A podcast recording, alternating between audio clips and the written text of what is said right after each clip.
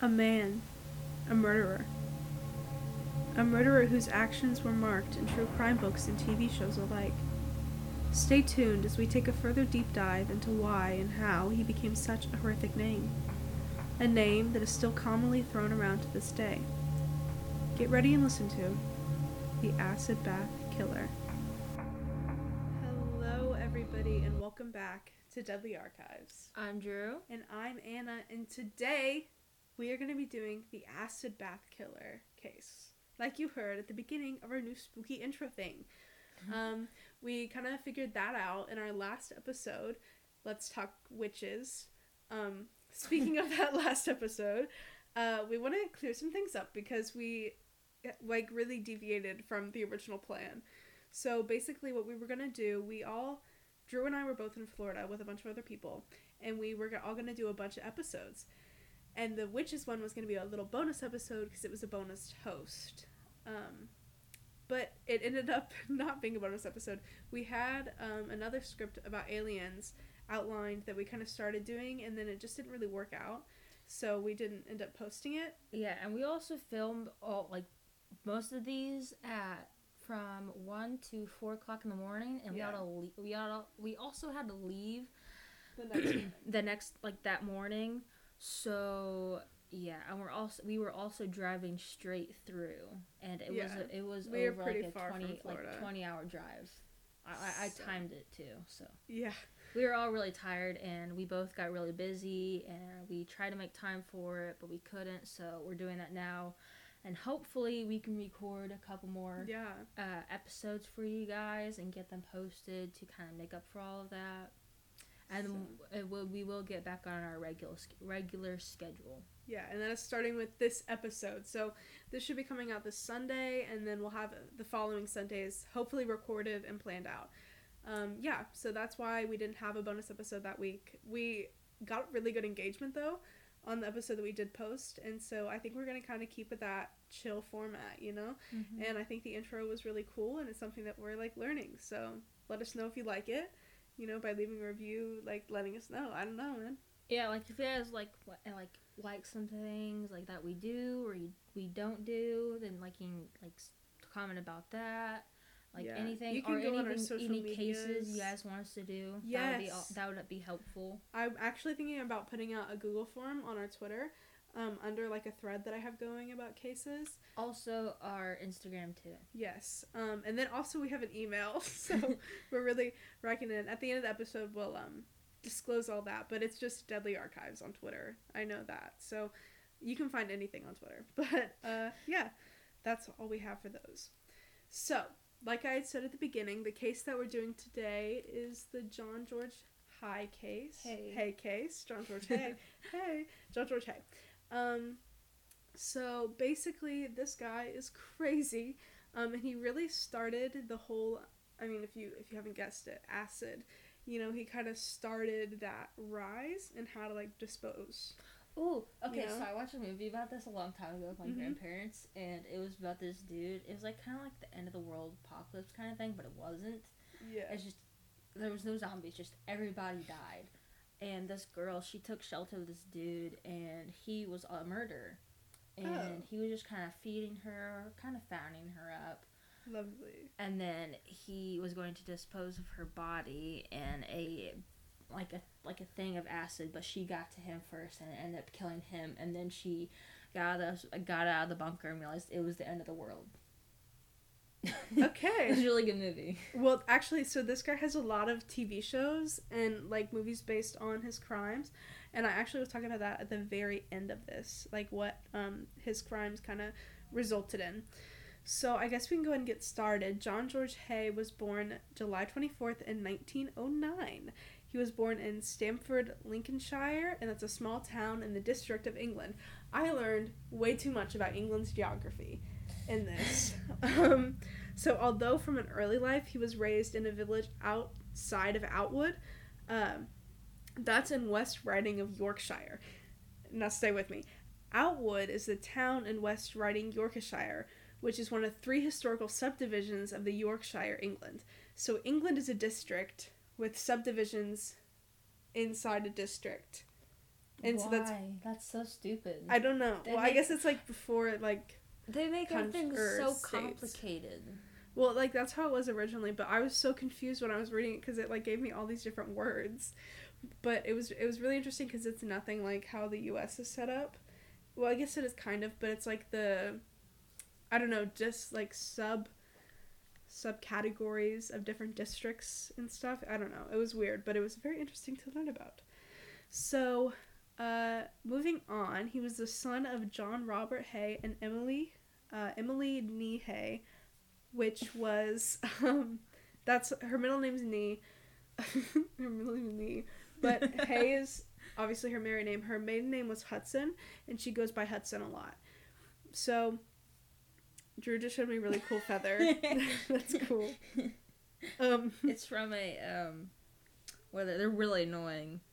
Uh, uh, chicken? Nope, not Nope. chicken. Uh, what is it? I don't know. I don't know either. A bird? It's it's it is a bird. Yes. Well, it's Yeah. a feather, Anna. Um, I don't know what bird it's from. It's on my aunt's bird. uh bird. Oh nope. A parrot? no, it's my aunt's little farm thing. It's not a farm though. Um, but we do have collectively, I think, over twenty animals.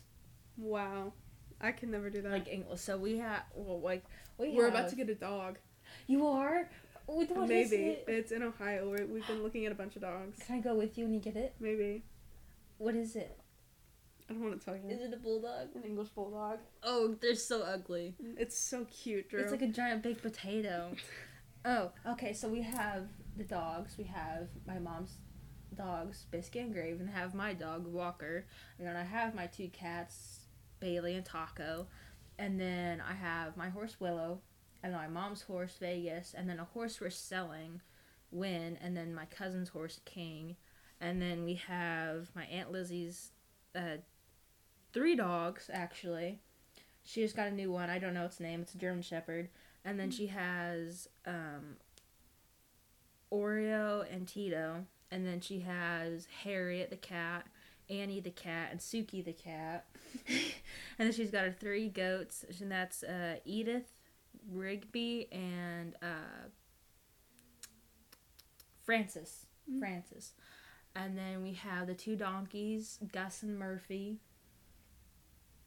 And then we have. Hold on. Who else do we have? I'm missing an animal. Walker? Did you get Walker? I got Walker. No, I'm missing an animal. Hold on. I have to start over. No, you don't. Just, okay. You keep thinking about that. we just have a lot. Keep You had, okay. Yeah, okay. So, basically, uh, he did not have that plentiful of a life like you. Not that many animals. Um, we're gonna go and talk about his parents now. So John Robert Haigh, he was born uh, Feb, or sorry, March 29th on a Friday in 1872. Very old. Um, he died in 1954, and he'd be 81 years old today. Uh, he also was a mechanical engineer, um, and I, I believe that John followed in his father's footsteps. no, we do have 20 animals collectively. Like as a, like as our, our family and then her family. Okay, Like collectively, we have 20 animals together. that's a lot of animals. It is, but they're all still sweet, especially the donkeys. So Emily Nee Hudson or em- Emily Nee Haigh, she would be 86 today, and she was born in November of 1868. I don't have an exact day, but she was born in that month in that year, and she died in 1955. So um, yeah, we're gonna go ahead and go back into George, or John George Haigh now. So John, both Johns, John, his dad, and the killer they both had a very like similar upbringing. You know, they both kind of John Robert's dad was very much the same as how John later parented John George. That's a lot of Johns, but you just got to keep that in mind. um, all right. So John George Haigh, he was raised to follow his parents' religion and his grandparents' religion, which is the Plymouth Brethren. Drew, do you know what the Plymouth Brethren is? Uh, a cult. Sure. Is it not a cult? I can give you a direct definition. The Plymouth Brethren, or the Assemblies of Brethren, is a low church, nonconformist, non denominational Christian wait, movement. Wait. Oh, oh, I'm thinking of something else. I'm thinking of this prison. You think of a prison? well, there's this like group thing that they had, and it was like this little gang in prison. Oh no. Uh, it's that one dude I was just telling you about. His mother went there, and he, he eventually went there too. Cat, her, his mother's name was Catherine. He's a well-known murderer. I just don't know his name. Okay. Um,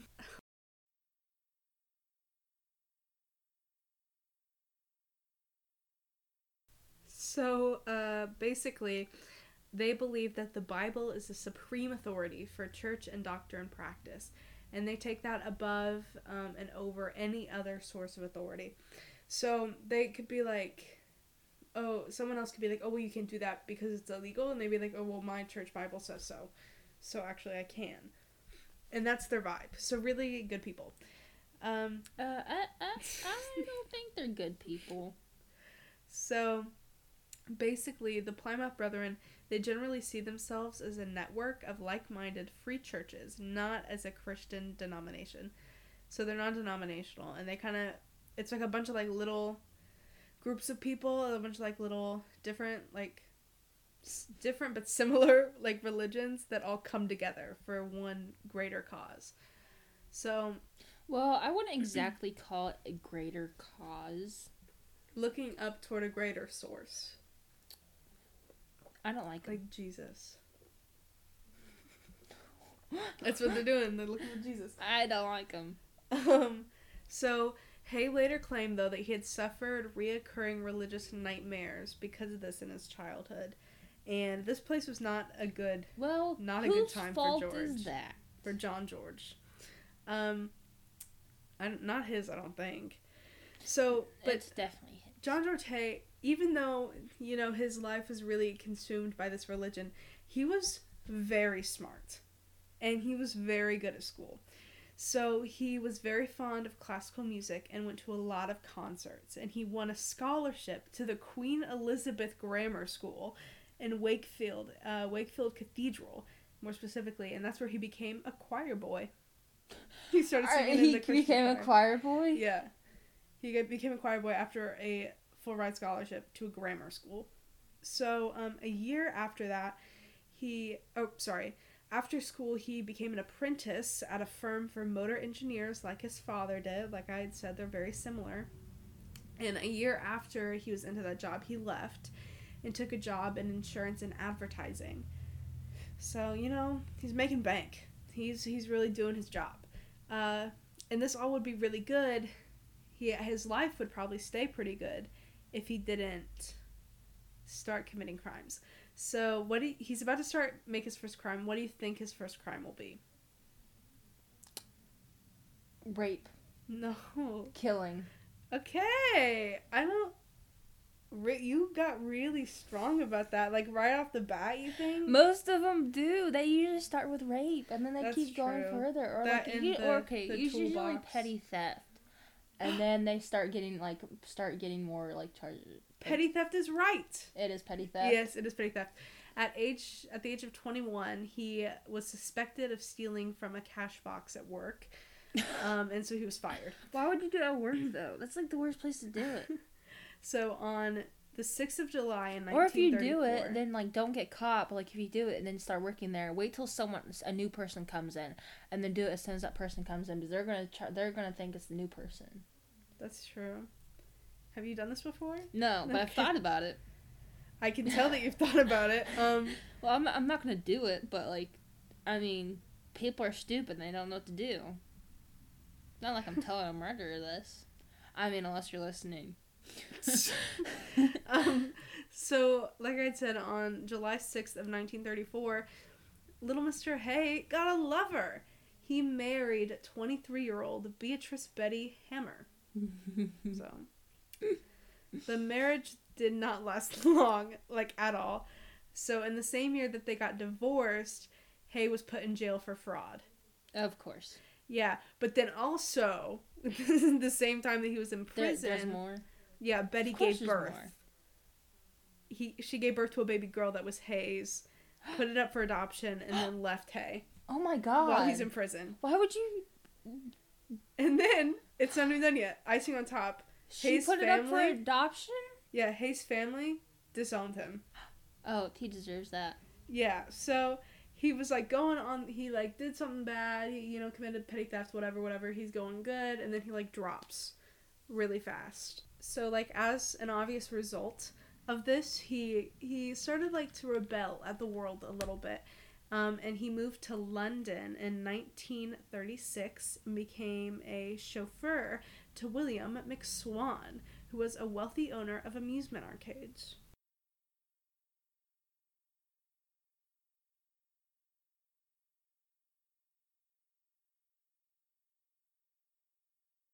So I believe that those like weird arcade things are like in a bowling alley when there's like the little video game section that just shouldn't be there.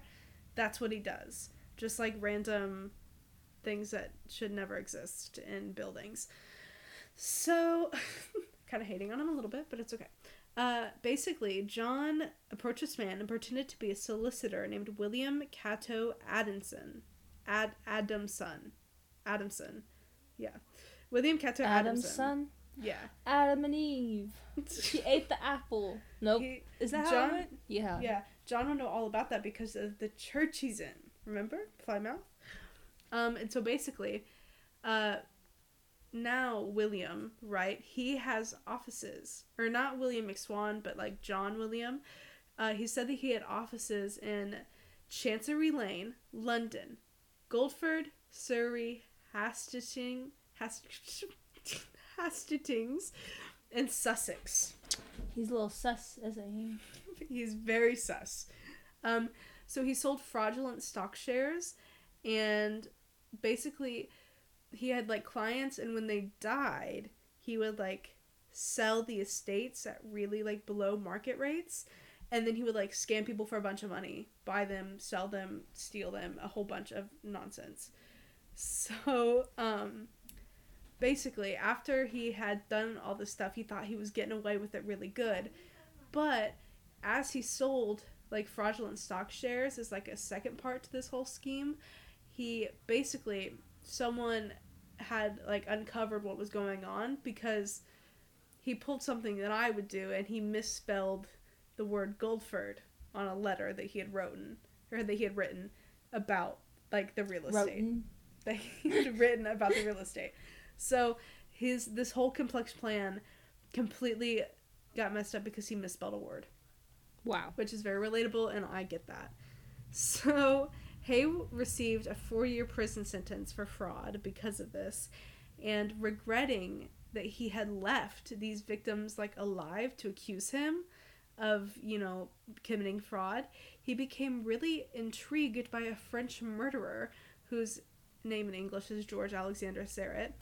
Um, I'm not gonna try it in French. Just not gonna. I can't do the accent right now. Uh, he was really inspired by the way he, you know, went about his crimes. How do you think he did that, Drew?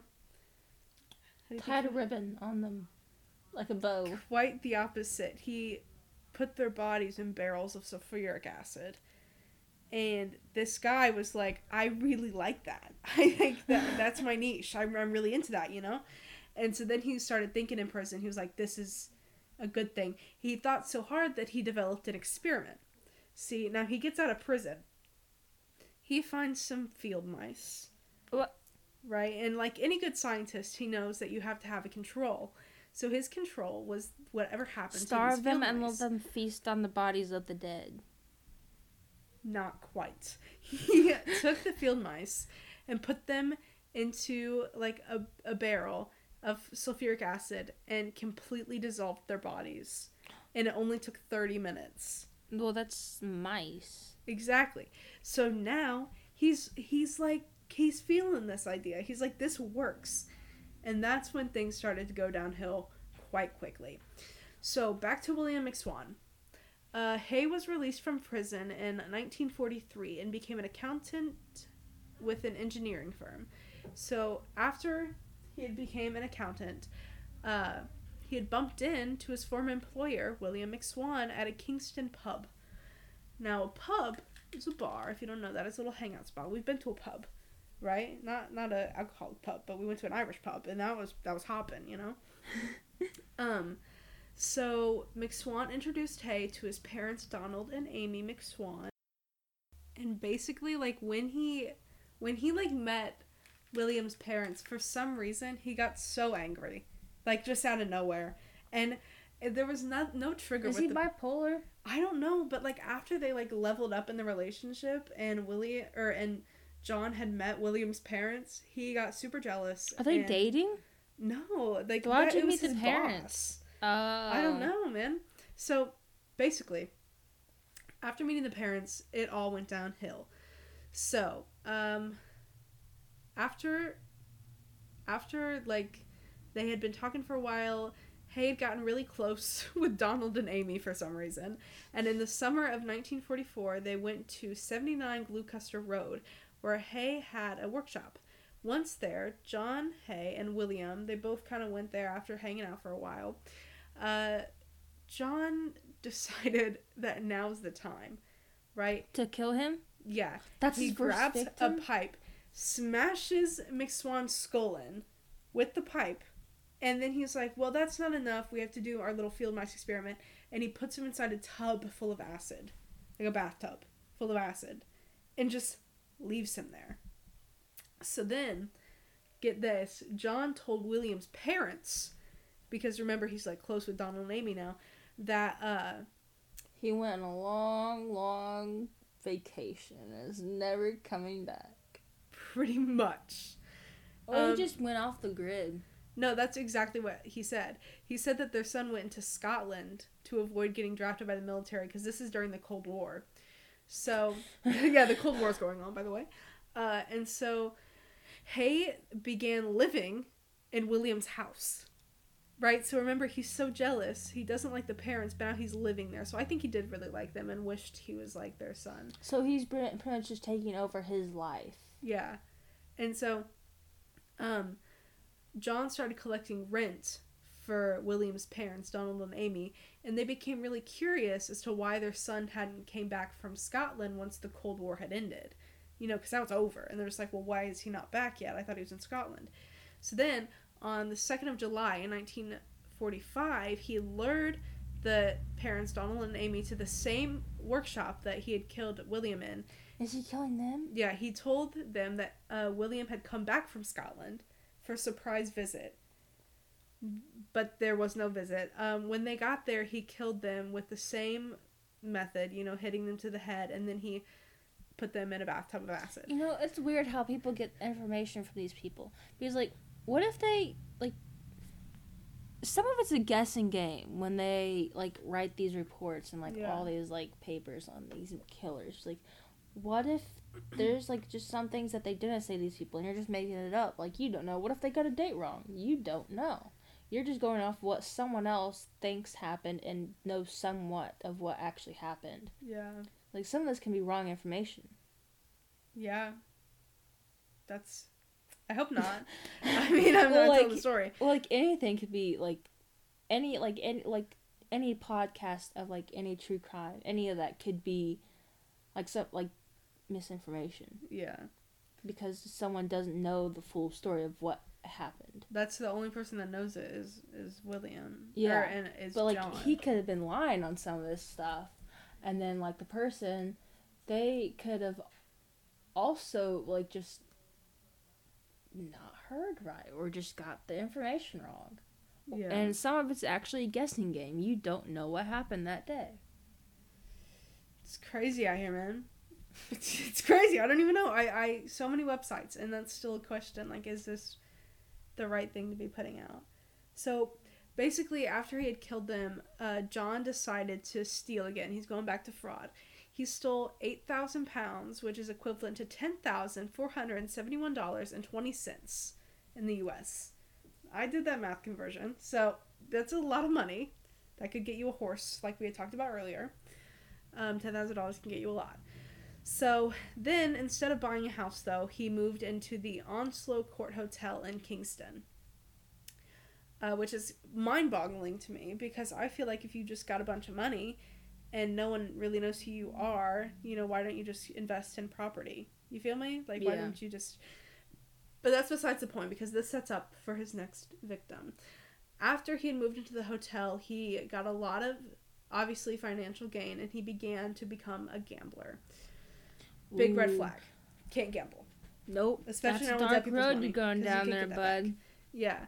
So now we're gonna go ahead and move on to a older woman named Miss Durand Deacon.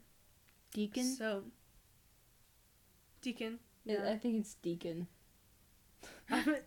this happens every time. I never know how to pronounce stuff. I'm gonna take your word for it. I even did a little Google Translate and I can never remember.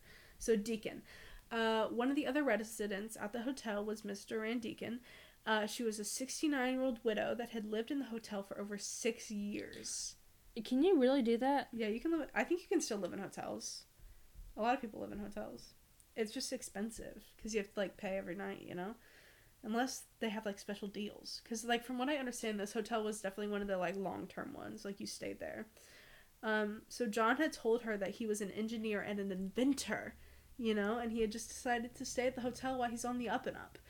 Um, and one day at lunch on February fourteenth, Valentine's Day, Mr. Rand Deacon had showed um, John some fake nails that she had designed and asked Haigh if he could improve the idea to make the product more marketable, more mar- or marketable. Because again, he said he's like an inventor, an engineer, and all this stuff. So she thinks this guy really knows what he's talking about, Mm-hmm. and she's just trying to get her little nail business going on, you know. And he just had to kill her and ruin it all. Yes, on the He could kill her, 18th. Yeah, Of. The 18th, the two of them drove uh, to a ramshackle workshop in Car- Crawley. So he, once he got her there, he decided to change up his little method a little bit. Instead of hitting her with a blunt object, he shot her in the back of the head and then removed her jew- jewelry. Yeah, but then you have the bullet left when it's dissolved. That's you have the bullet. So why would he change it up? I have no clue. Because it's not going to dissolve the bullet. Well, no, this is his downfall. Like I don't he this guy he's honestly not even that crazy cuz like a lot of people will like glamorize serial killers and stuff or Mhm. they'll be like, "Well, he's so smart and like you guys just don't understand." But this guy actually is dumb. He's actually so dumb. Um so basically, he had shot her in the head, removed her jewelry, her fur coat, and he put her Ooh, body fur coat. I, I told she's a little fancy gal. Um, and he put her body into a 45 gallon uh, like drum and filled her with so, didn't fill her he filled the, the drum with sulfuric acid but that filled her with it you know because I mean, you could have done that. It could have also dissolved it faster from the inside out into the outside in. that's true that's that would be awful if you're like still alive and he puts you in like acid Well, technically, you are still alive after you're dead because uh, doesn't your brain still work a bit? Like, for like a few seconds you, you have like nerve responses though yeah, like you're, you're technically thinking. you are still alive. You're still moving. You just have no pulse. um, so then, you know, Mr. John George Haigh felt very accomplished after this. He came back to his little hotel and ate a three course dinner. all by himself. Did he eat it all? Yeah. But I don't think I could do that and then just go eat dinner. You know what I'm saying? Like, that's. Well, he is also killing people. That's so there's true. Obviously something wrong in his head. I don't think I could kill someone either. I clarify that. I don't think I could do either one of those. so people became worried because, again, you know, she's. Like, Durand, she's been there for six years. hmm you know she's she's a local lady there and they everyone at the hotel got worried and so then john decided that he would drive another resident to the police station to file a missing persons report so now let's just lay this out a little bit because you number one are the last person to be seen with her number two she you come back with her fur coat and jewelry her jewelry three you drive someone to the police station because you don't want to make it yourself like that's a little He's so stupid. yeah. So when he got there, Sergeant Lambourne did not like his vibe at all and thought he was kind of suspicious of him. Very sus indeed, like you had said earlier. And then this is where things start coming down. We're getting into his real criminal record now. This is the hard stuff. So the police came up to John shortly after questioning him about his recent surplus in money and gambling again. So they were like, "You're kind of kind of suspect in this William Swan case, you know, and you got all this money all of a sudden. Like, how did that happen? And basically, they were able to get a hold of Durand's belongings that he had pawned off. So again, he took the coat, pawned it off. They were able to trace it back to him that when he pawned it off. Mm-hmm. Um, and he didn't really say much, but gave like a basic story to corroborate everything that he had been telling the other residents at the hotel. And he was like, "Oh, you know, we just went and hung out, and then she told me to drop her off, and I came back." so then on Thursday of that same week, the police returned again to speak with Haigh. And again, he gave the same statement, but this time he put in a few extra details. You know, You never add details. Like you always keep it like simple, but like with little details. Yeah, and then on Saturday, February 26th, the authorities went to Haigh's workshop in Crawley. This is where it all went down. There, the detectives found a rubber apron, a gas mask, empty carboys, and they also found a recently fired 38 Enfield revolver and a dry cleaning receipt for a black Persian lamb coat. Which is the fur coat, ladies and gentlemen, mic drop. He cannot pull that coat off. I can tell you right now. So, this is his confession. On Monday, February 28th, they took Haigh into custody and he confessed that night. Uh, later in that night, like I had said, John confessed to the main detective. Um, I'm just going to go by the last name Webb here. That's all I really had.